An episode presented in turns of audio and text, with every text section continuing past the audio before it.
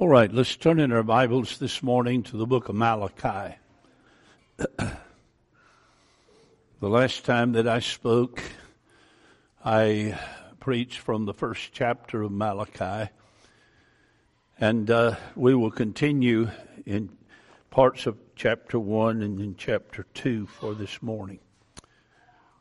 Let me uh, take just a moment and uh, say that uh, I appreciate so much your prayers for us as we make this trip to the Middle East.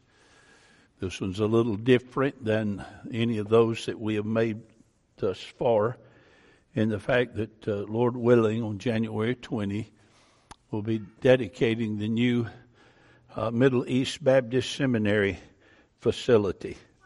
And we give God the glory for uh, this journey that He has given us approximately five years ago uh, one of the elders in the church at Fragala, which is in the city of Cairo, came to me and he said to me, Pastor David, I want you to see a building that I'm building. He said, I'm building it for uh, to be apartments, but uh, he said, The Lord's impressed me that if you'll enter in with me in fundraising to finish the building, he said, uh, Uh, we will give it to the independent Baptist churches of Egypt when it's completed.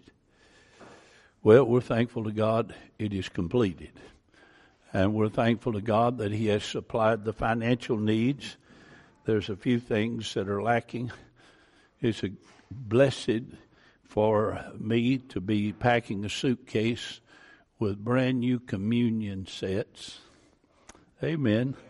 They have to have that to start the church and keep it going. That's a part of it.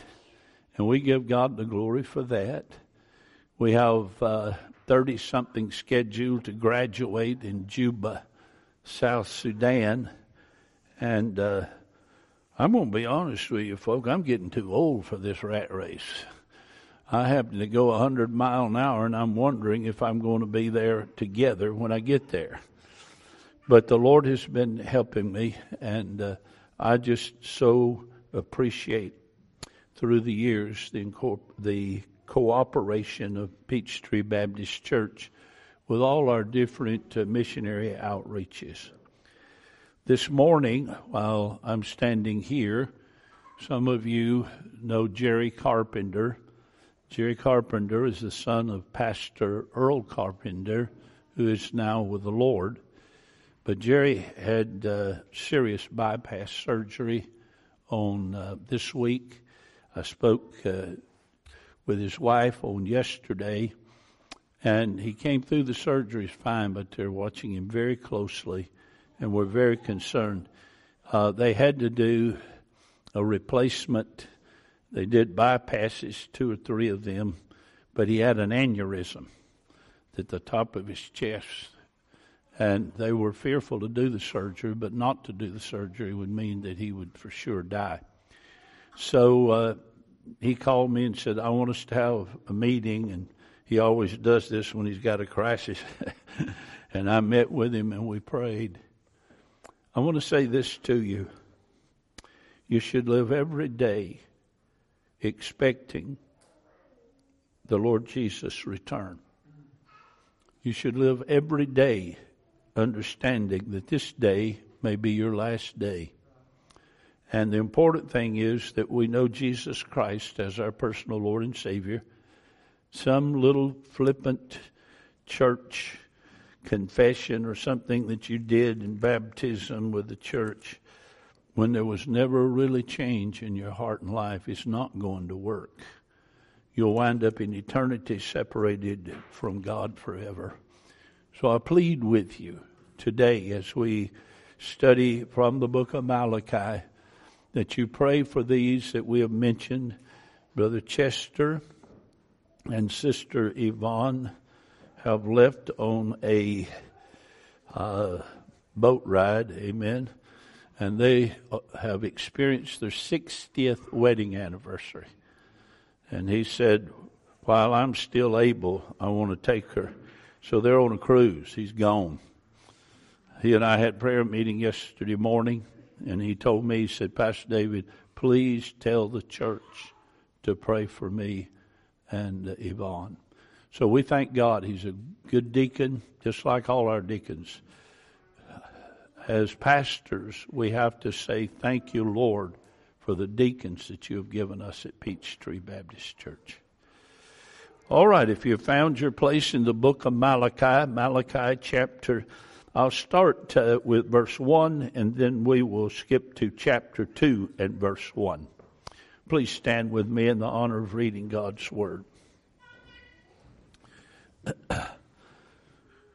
the burden of the word of the Lord to Israel by Malachi.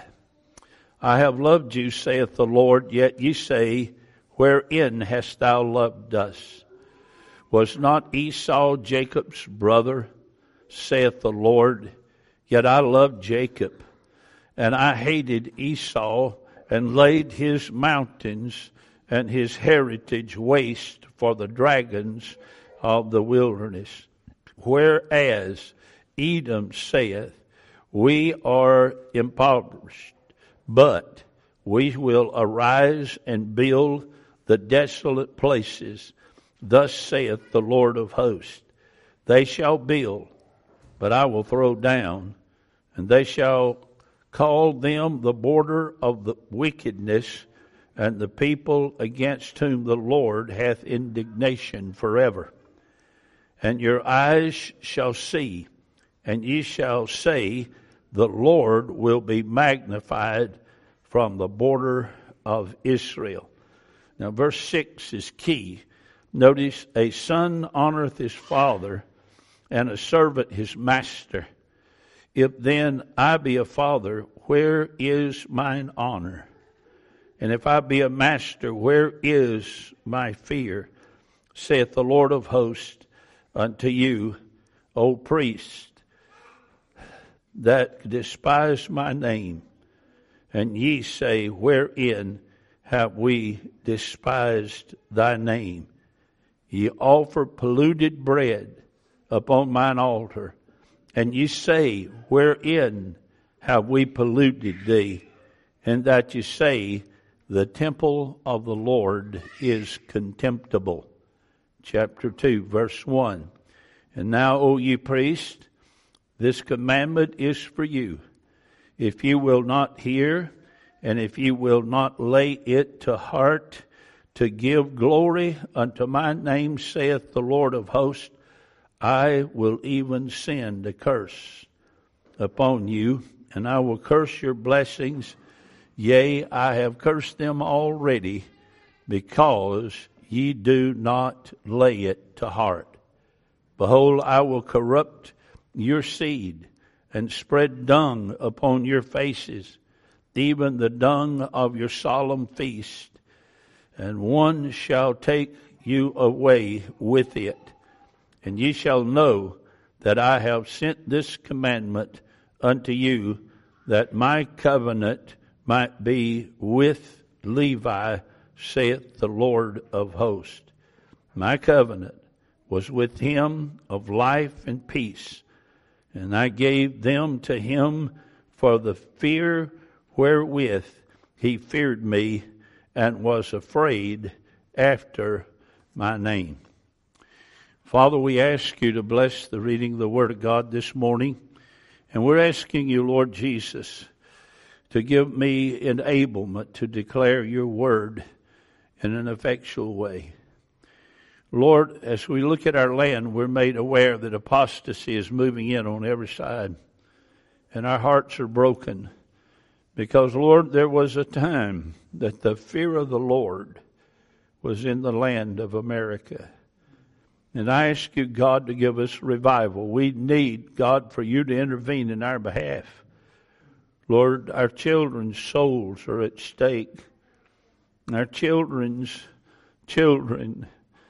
Uh, Until you tarry, Lord, uh, there's going to be souls of men and women that'll be lost and go off into hell.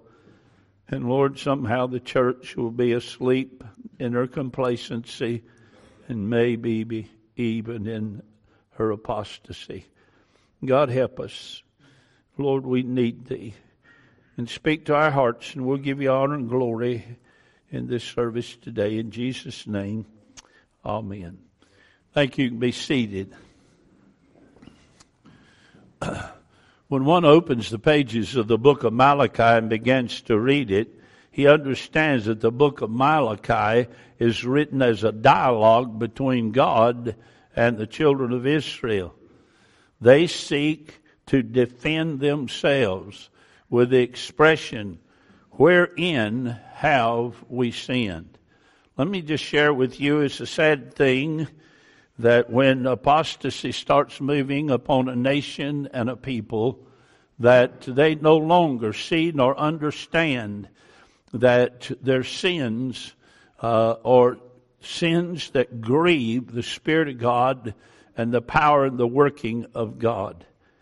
The issue, as it was in 2 Timothy chapter 3 and verse 5, was not an issue of just total uh, uh, rejection of the Word of God.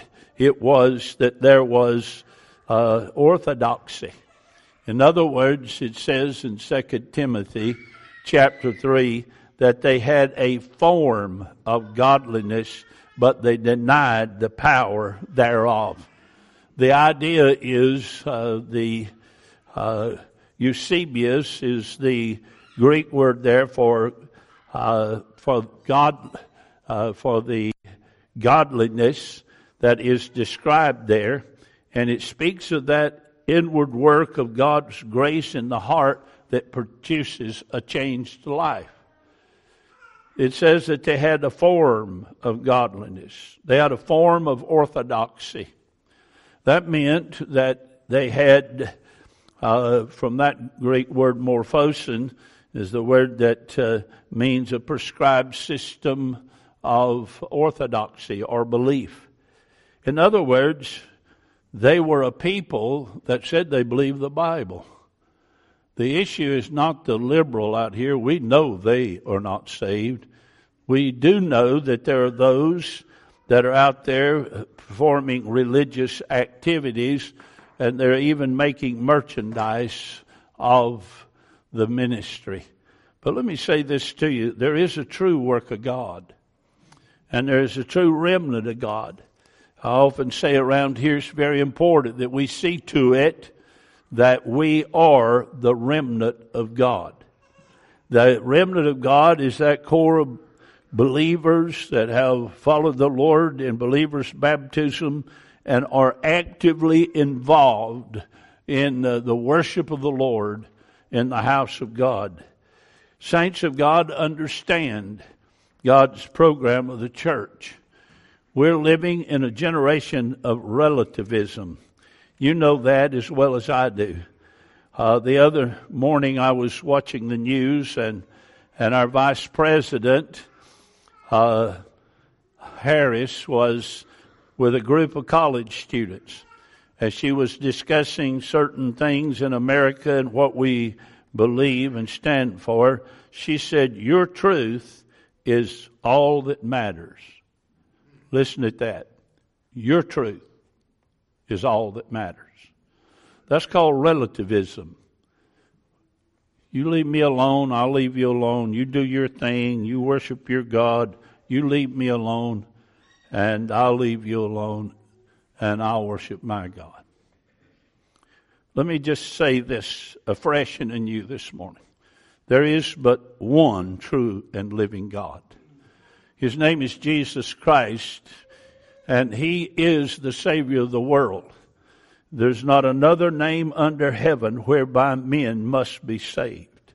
The Bible teaches us that uh, this idea of relativism is the way that is sought out by those that are apostatizing. What is an apostate? An apostate is one that falls away from the faith, the biblical truths of the Word of God. Let me just simply say this to you. Believers and born again saints of God cannot apostatize. But a church house full of people that are religious, that have never experienced the saving grace of God, can fall away from the faith. Let us be sure that the greatest apostate in all the Word of God is Judas Iscariot. He walked with the Lord Jesus. He was ministered to by the Lord Jesus. He saw the miracles of the Lord Jesus.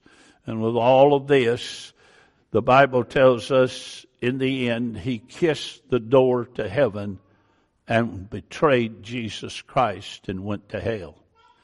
Did you know it's possible to come to church Sunday after Sunday and betray Jesus Christ? I mean, to go away from God into apostasy.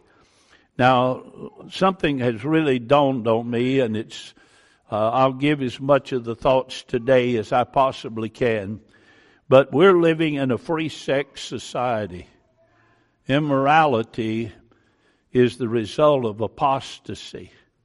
You say, why is that? The church has lost her saltiness. The church has lost her light. And therefore, we do not hear preachers from our pulpits in the land today crying out against sin.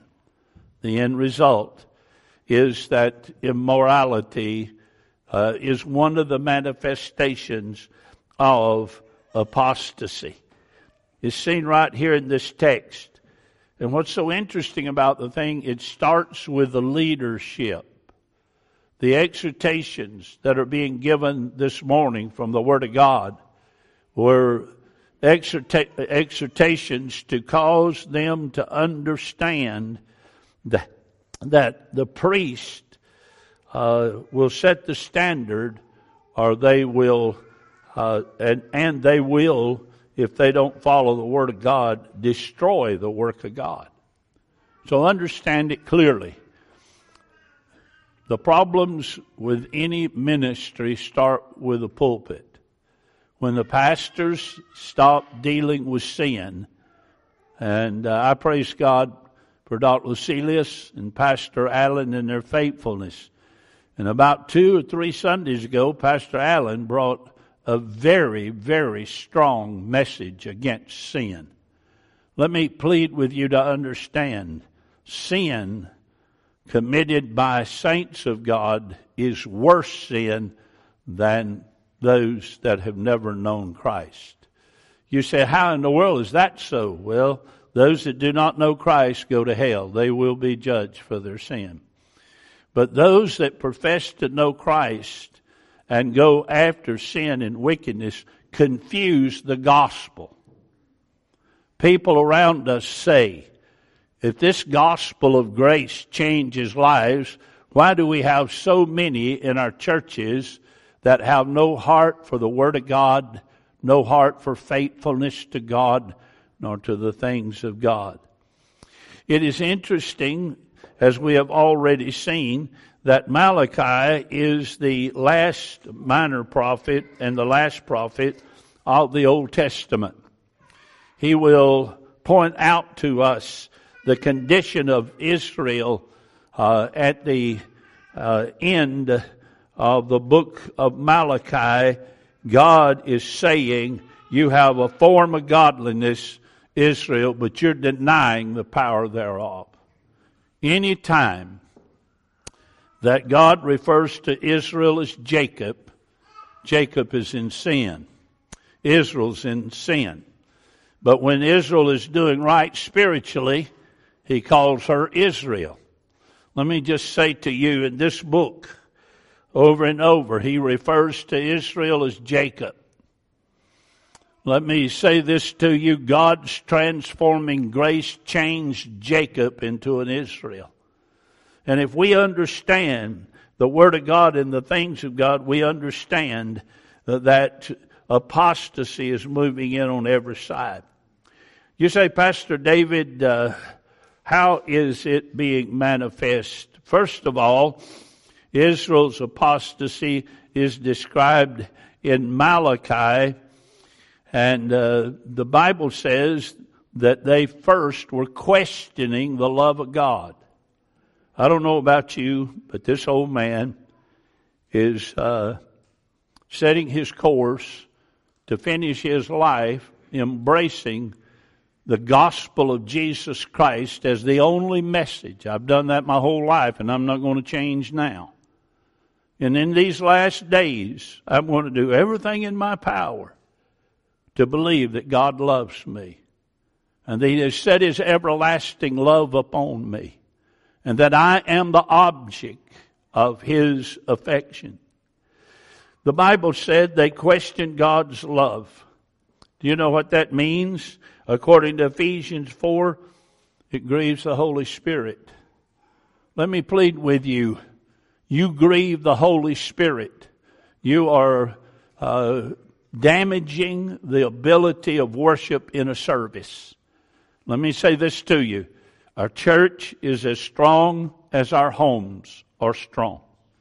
And if you have sin to come into a local church, it comes through somebody's home. And let me plead with you to understand that God wants the leadership in Peachtree Baptist Church to be transparent, to be holy, and to believe in the sovereignty of God and walk in the fear of God. Can I hear an amen? What is the fear of God? The fear of God is reverencing and respecting God. Let me say that some people come to the house of God with an attitude that is flippant. The Bible tells us in chapter 1, and we saw it in our last study, that the Lord was angry with Israel because she had made the worship of God commonplace. All you have to do is allow coming to church to become routine. It should be considered on the Lord's day that when we start to the house of God, praise God, we get to go and worship our God today. It should be our attitude in every situation to fear God. That means you reverence God. It doesn't mean you stand and shake, though I promise you if you get a right fear of God, it will cause your soul to shake. Let me plead with you to understand. Today is the day of salvation. Behold, now is the time. And the exhortation that should be heard from this pulpit today, and my desire is that you understand that my passion, I believe it's the passion of Pastor Allen and Pastor Bob, that we all as a church will fear God. We will respect Him we will love him. And he said in his word, if you love me, you'll do what? Keep my commandments. I point out to you that pastoring is becoming more, more and more difficult. I, uh, I plead with people to answer the call of God all the time. Young men I talk to about their following the call of God in the ministry, and I have a passion to train them. But I want to say this to you. We need more than just a confession that I believe God wants me to preach. We need some action. We need some men that'll start calling sin sin, that'll stand and earnestly contend for the faith. The book is very much a contrast uh, of our day in the fact that it presents God's true character as unchanging. God is the same yesterday, today, and forever. And Malachi says that very clearly. But also, we see that apostasy not corrupts worship and takes us away from the fear of God. And I plead with you, when you come to the house of God, come with uh, a heart that's set on hearing from God. Uh, come to the house of God having prepared yourself to come by spending time in prayer. We have a tendency to let our hearts get cold and get away from God. And I'm going to tell you, a prayerless life is a powerless life. I tell you, a life without a daily feeding on the Word of God will be a life that goes astray. The Bible tells us that God's constraining love in the first chapter was declared. God said, Have I not loved thee? And he went ahead and pointed out that he hated Esau. What he's saying is that he loves those that will repent, those that will believe, and they will come only by the sovereign grace of God. Let me say, it is not only declared, but it's demonstrated. Do you know that he said to them, I have laid the people and their facilities and their finances and their success. He said, I have slain that and it's fallen. And he said, I want you to know that is my demonstration of hating sin and what I do with sin. And what did they say? We'll rise up again. We are living in a society empowered by wickedness. And their constant deal is we will uh, arise again. Let me just say this to you. Satan will come back and produce warfare against us again and again and again. If you serve God, the devil hates you.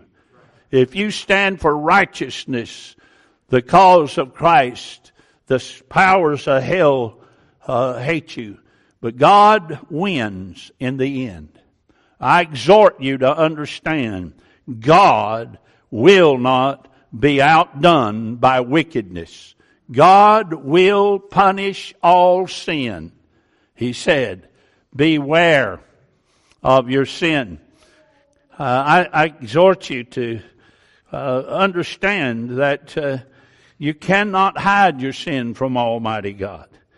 It was that God was saying, I want to demonstrate to the whole world that I hate Esau's wickedness and perversion.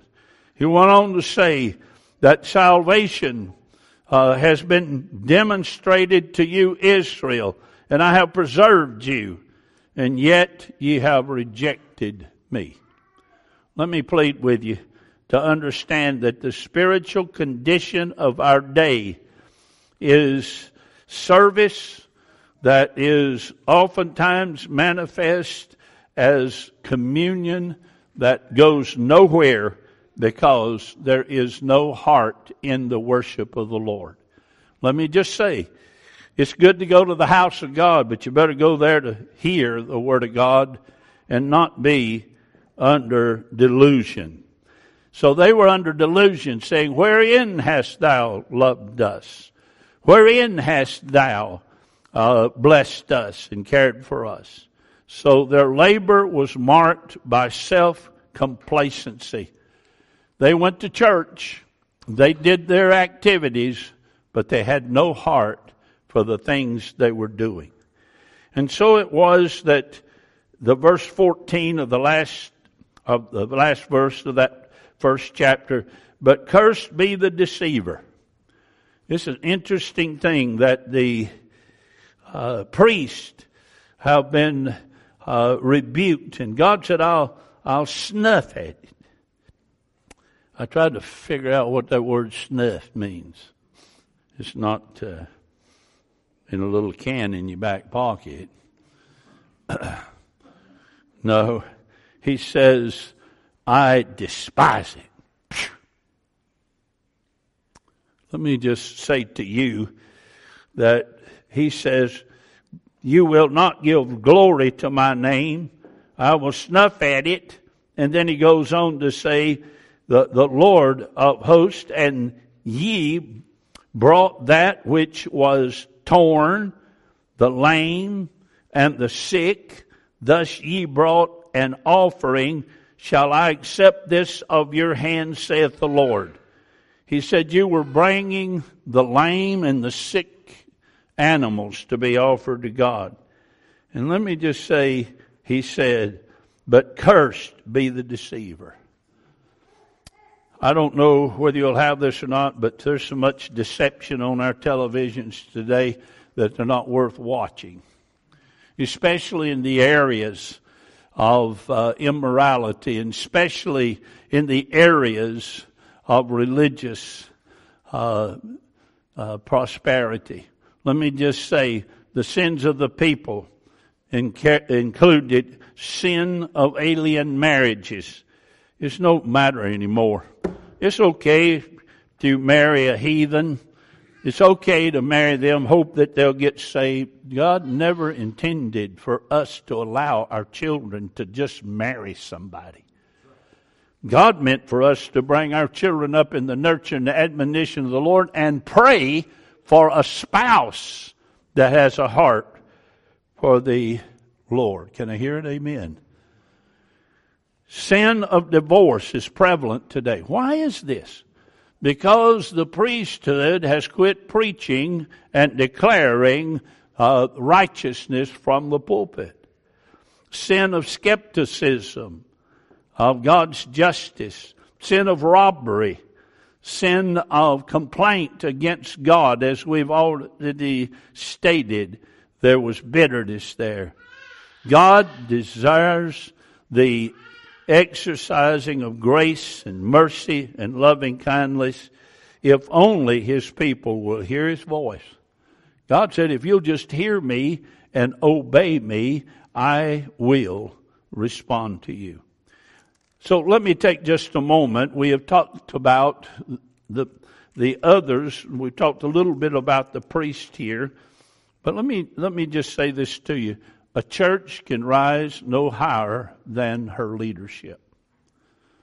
And uh, as God's leaders at Peachtree Baptist Church, my prayer daily is for the eldership here, that God will give us wisdom and help us to follow in the ways of God. But I want to say this to you. There are those that are called deceivers. Now I got news for you. I know that our church is very conservative. Some would call us narrow minded in all of our standards and everything else. But let me say this to you. If we don't take a stand inside the church, then there will be no stand outside the church. We have to have standards. Standards of holiness, standards of righteousness, standards of faithfulness. Can you hear an amen? Uh, it's okay to say amen. Because this is not something new. This has been taught in the very basis of what we believe. So look with me, if you will, at the question. Uh, we've seen that God is to be feared and uh, we've lost sight of that. And now what it's led to is a commonplace worship, which also opens the door for a program of sexual immorality. I don't know if you'll have this or not, but one of the greatest sores in my heart is when I hear about pastors falling to immorality. I heard of that just this last week. You know, it's amazing. If we're not careful, we think we're immune. And I'm not talking about just the leadership because the congregation will reflect the leadership. If the leadership will not take a stand, then I promise you the people will not take a stand. So here we see it. And you say, Pastor, what are you zeroing in on this morning? Uh, I want to zero in on the fact of immorality. You see, it's prevalent more and more in our churches today. Uh, let me just say it simply. It comes under the title called adultery. Amen. There are those that think they've got freedom to give themselves to someone else uh, without marriage. That is one of the most serious mistakes any young person can ever make. First of all, he does away with trust. Any marriage is built on trust. You got to trust him. You got to trust her. Amen. And if you don't build it on trust, what's going to happen? There's question marks going off in the mind all the time. Is he faithful to me? Is she faithful to me? Etc. Let me plead with you to understand that the scripture references that we have here concerning immorality open up a floodgate for alien marriages, but also for divorce and putting away of your wife for a younger woman. Does that sound like our generation? you say that's found in this text? Yes. Verse 11 of chapter 2 Judah hath dealt treacherously, and an abomination is committed in Israel and in Jerusalem, for Judah hath profaned the holiness of the Lord which he loved, and the Lord uh, which he, excuse me, which he loved, and hath married the daughter of a strange God. In other words, marrying the pagan. And uh, I don't know, I just try my best to uh, pray and ask God to protect our young people. I come in here on Saturday mornings. I want to, any of you want to join us. We'd love to have you. We have a men's prayer meeting here. Usually it's me and Chester and Leon Johnson. Sometimes one or two others will come in. But let me just say this to you. I pray for you. You sit in the same places all the time. Do you, are you willing? Did you know that? You say, preacher, when you stand up and preach, do you know where I'm supposed to be? Yeah every once in a while you'll move somewhere else, and that really gives me a mind boggling experience. But I'm looking for you. But when I walk the aisles of this church, and there's no one in here but me and Jesus, I know where you sit. But what's so interesting is God uses that to recall, to recall, so I can pray for you. But you know what else? it's important to know that God knows where you sit. You may move, but you can't hide your sin. You may run, but you'll be overtaken. God is holy, and He stands for holiness.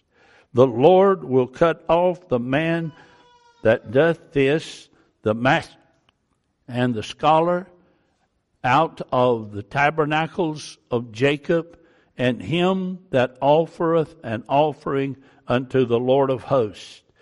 He said it can happen anywhere. It can happen in scholarship. You know, some folk get so educated that they become immune to sin. They think it's all right for them. Sometimes they get scholarly, and scholars fall to sin just like the uneducated. Out of the tabernacles of Jacob, and him that offereth an offering unto the Lord of hosts. You mean the people come to church regularly and fall to sin? Yes. It happens all the time. That's the reason a man must keep himself. His wife must keep herself. And they must keep themselves unto one another. Uh, you say, Pastor David, do you think there's any immorality in our church? I hope not. I don't think there is. But I want to know that I want you to know that God will expose it. God will not tolerate sexual immorality. Let me go, be sure your sin will find you out. That's the word of the prophet. And this have ye done again, covering the altar of the Lord with tears, with weeping, and with crying out, insomuch that he regardeth not the offering any more, or receiveth it with good will at your hand. He said some folk are real emotional. I know folk that are emotional and they're constantly talking about uh, uh, their love for the Lord and this and that, and they're living in immorality. Let me just say this to you. Uh, it's a sad thing when we have a generation that is so deceived that they can't even discern immorality when they see it. I may have told this here before, and I may even have told it recently. I don't remember. But I had a pastor friend that was in a certain place, and and uh, he had received a young couple into his church, and and uh, so they came into the church in good faith, and then later on, uh, they had a family conference. And right in the middle of that family conference, uh, God was moving. And all of a sudden, that young couple, the young man stood up and says, Pastor, after this series of messages, uh, my wife and I think we ought to get married. He said, Your wife? Well, we're living together, and it's common law marriage, I guess. Let me say this to you. Where there is not a willingness to make a covenant and trust being established between two people, there will not be a lasting, stable home. You know, it's an important thing to understand that it is a covenant relationship and not something you can get in and out of. When you stand and make a covenant to a man, young lady, or to a woman, young man, you enter into a covenant of marriage. When you do that, it is a three way covenant between you two and Almighty God. Let me just say this to you. Better a man not even vow a vow than to vow and break the vow. Let us understand that such preaching is not popular today. But I'm going to tell you, it'll keep the church pure and it'll help the next generation. Look at it in verse 14 of chapter 2. Yet ye say, Wherefore? Because the Lord hath been witness between thee and the wife of thy youth. Against him thou hast dealt treacherously, yet is she thy companion and the wife of thy covenant. And did not he make one? Now here's what's interesting. When God introduced marriage in the Garden of Eden, he performed the first wedding. How would you like God to perform your wedding? Believe it or not, He does. Do you understand? You made vows under God, and those vows under God are a commitment to Almighty God. And did not He make one? Yet had He the residue of the Spirit, and wherefore one that He might seek a godly seed.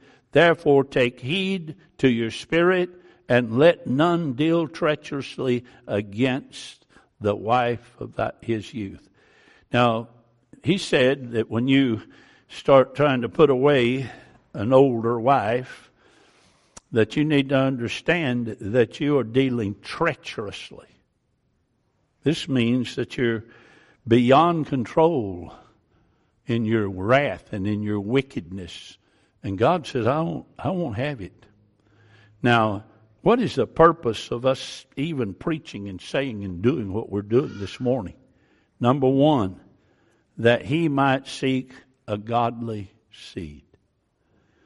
In other words, you got to have a godly home and a godly husband and a godly wife if you're going to raise up godly children and real evidence of our raising up and having succeeded in raising up our children for the glory of God is how they teach your grandchildren. If there's no Christianity coming from your children toward uh, their grandchildren or your grandchildren, then you can rest assured that you did not succeed in training them. Now, I uh, I don't perceive that uh, I've got time to go much further, but I do want to say this. The Bible says, "And did not He make one?" When God created, He created Adam. Amen. Out of the dirt and the clay or soil. But then, when He made the second one, He made Eve. He took the rib nearest the heart away. And therefore, after that, he made woman. Then he woke up, old Adam, and and uh, Adam called her woman. And while somebody said, I think it was Dr. Aubrey uh, Martin, at uh, seminary I attended, he said, when Adam woke up, he said, Woman. She, he was so excited. You know why? God had taken out of him that he would not be complete without a wife. Let me just say this to you. Marriage is to make you complete. Amen. So if you're a wife, thank God you got a husband so you can help make him complete. Amen. Uh, a home is made up of a husband that has strength to say no to the things that are wrong toward his home. But a wife gives the emotion to love the babies and to bring them up in the nurture and admonition of the Lord. You got to have both. Somebody said that uh, Christ is head of the church, and the husband is the head of the wife, but the wife is in the leadership business of the home to make sure those children grow up knowing the ways of God. Make it a complete home. I go on to point out to you there's more than just making a home complete and that what God has designed you should never destroy. Let us understand that if you're in a good situation, in spite of such past sins, you think you're God. You need to bow with adoration in your heart that your God can forgive your sin regardless of the depths of them. But when He forgives sin, you don't go back to Him. You walk in obedience. So, what is the purpose of marriage? To make a couple complete. Secondly, is for compa- companionship. You know, you don't start out with them and then ditch them and get somebody else later on because you're going to find out you can't keep, up with them. You have grown old with a spouse, and him uh, in your eyes, and he in your eyes should be great for all that he is, and that he has given you, and has protected you, and provided for you. Amen. And has been a priest in your home and in your life. But as a wife, you thank God that God's given you a provider. You thank God that uh, He's given you a priest, that He's given you one that'll protect you. That's the will of God in gaining a husband. Can I hear an amen? Amen. It's a place of called a place of rest in the book of Ruth. It's interesting. You say, well, to make us complete, and for companionship. Amen. How can two walk together except they be agreed? Uh, that's Amos's words. Can we say amen? We understand that there has to be an agreement between the husband and the wife in spiritual things, in their worship, what they do, if it's going to stay harmonious. Okay.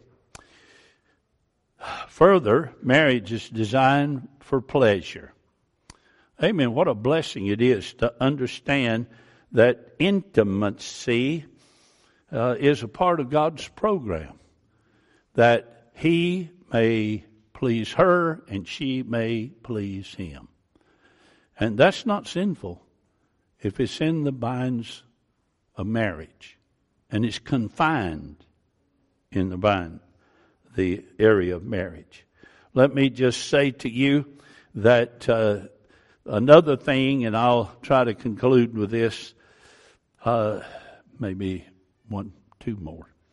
Uh, faith, uh, fruitfulness.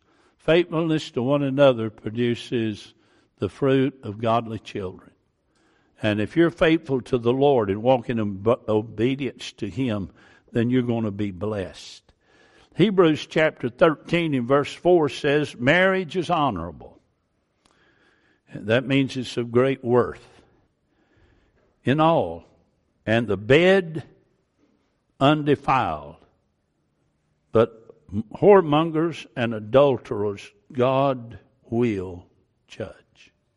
That's pretty uh, Pretty clear in the Word of God, isn't it? Do you know what he says? The bed is undefiled. Let me just say this to you. Uh, we have a generation that thinks everybody's open game. If we can take them down, we have really scored. Let me just say, you've lost for life and you don't even know it. You can never say to a wife, I give myself wholly to you. Now, I'm glad God can forgive our sins. You say, Well, I failed. Well, let me say this to you a lot of people failed. And in this area, we can say, Praise be to God, that God can forgive. But at the same time, you can't go back to that sin and fall into it again and again and again and say you have been delivered. Protection. The husband is to protect the wife laying down his life for her. Ephesians 5:25. The wife is to protect the home as seen in Titus chapter 2 verses 4 and 5. Parents are to protect their children to and to teach them to raise up a godly seed and that they might themselves be godly seeds. Well, uh, I just want to say to you that uh, too much familiarity between any couple uh, before marriage will lead to immorality. And God never meant for you to act like you're married before you're married. And uh, you're better off uh, fleeing. That's the only way you can deal with adultery and immorality. Uh, you say, well, I tell you what we'll do. We'll, uh, we'll just try to resist and hang on to one another. You'll never make it. What is done? What did Joseph do? When Potiphar's wife tempted him to immorality, it was what everybody was doing. Joseph said, God forbid that I sin against God. And he said, I'm out of here. And he fled. You know, he was made to suffer consequences for his righteousness and standing right. But here's the good thing God promoted him in time. Whatever, just let me tell you this. Hear me out and hear me well. God has made time to be a purifier as well.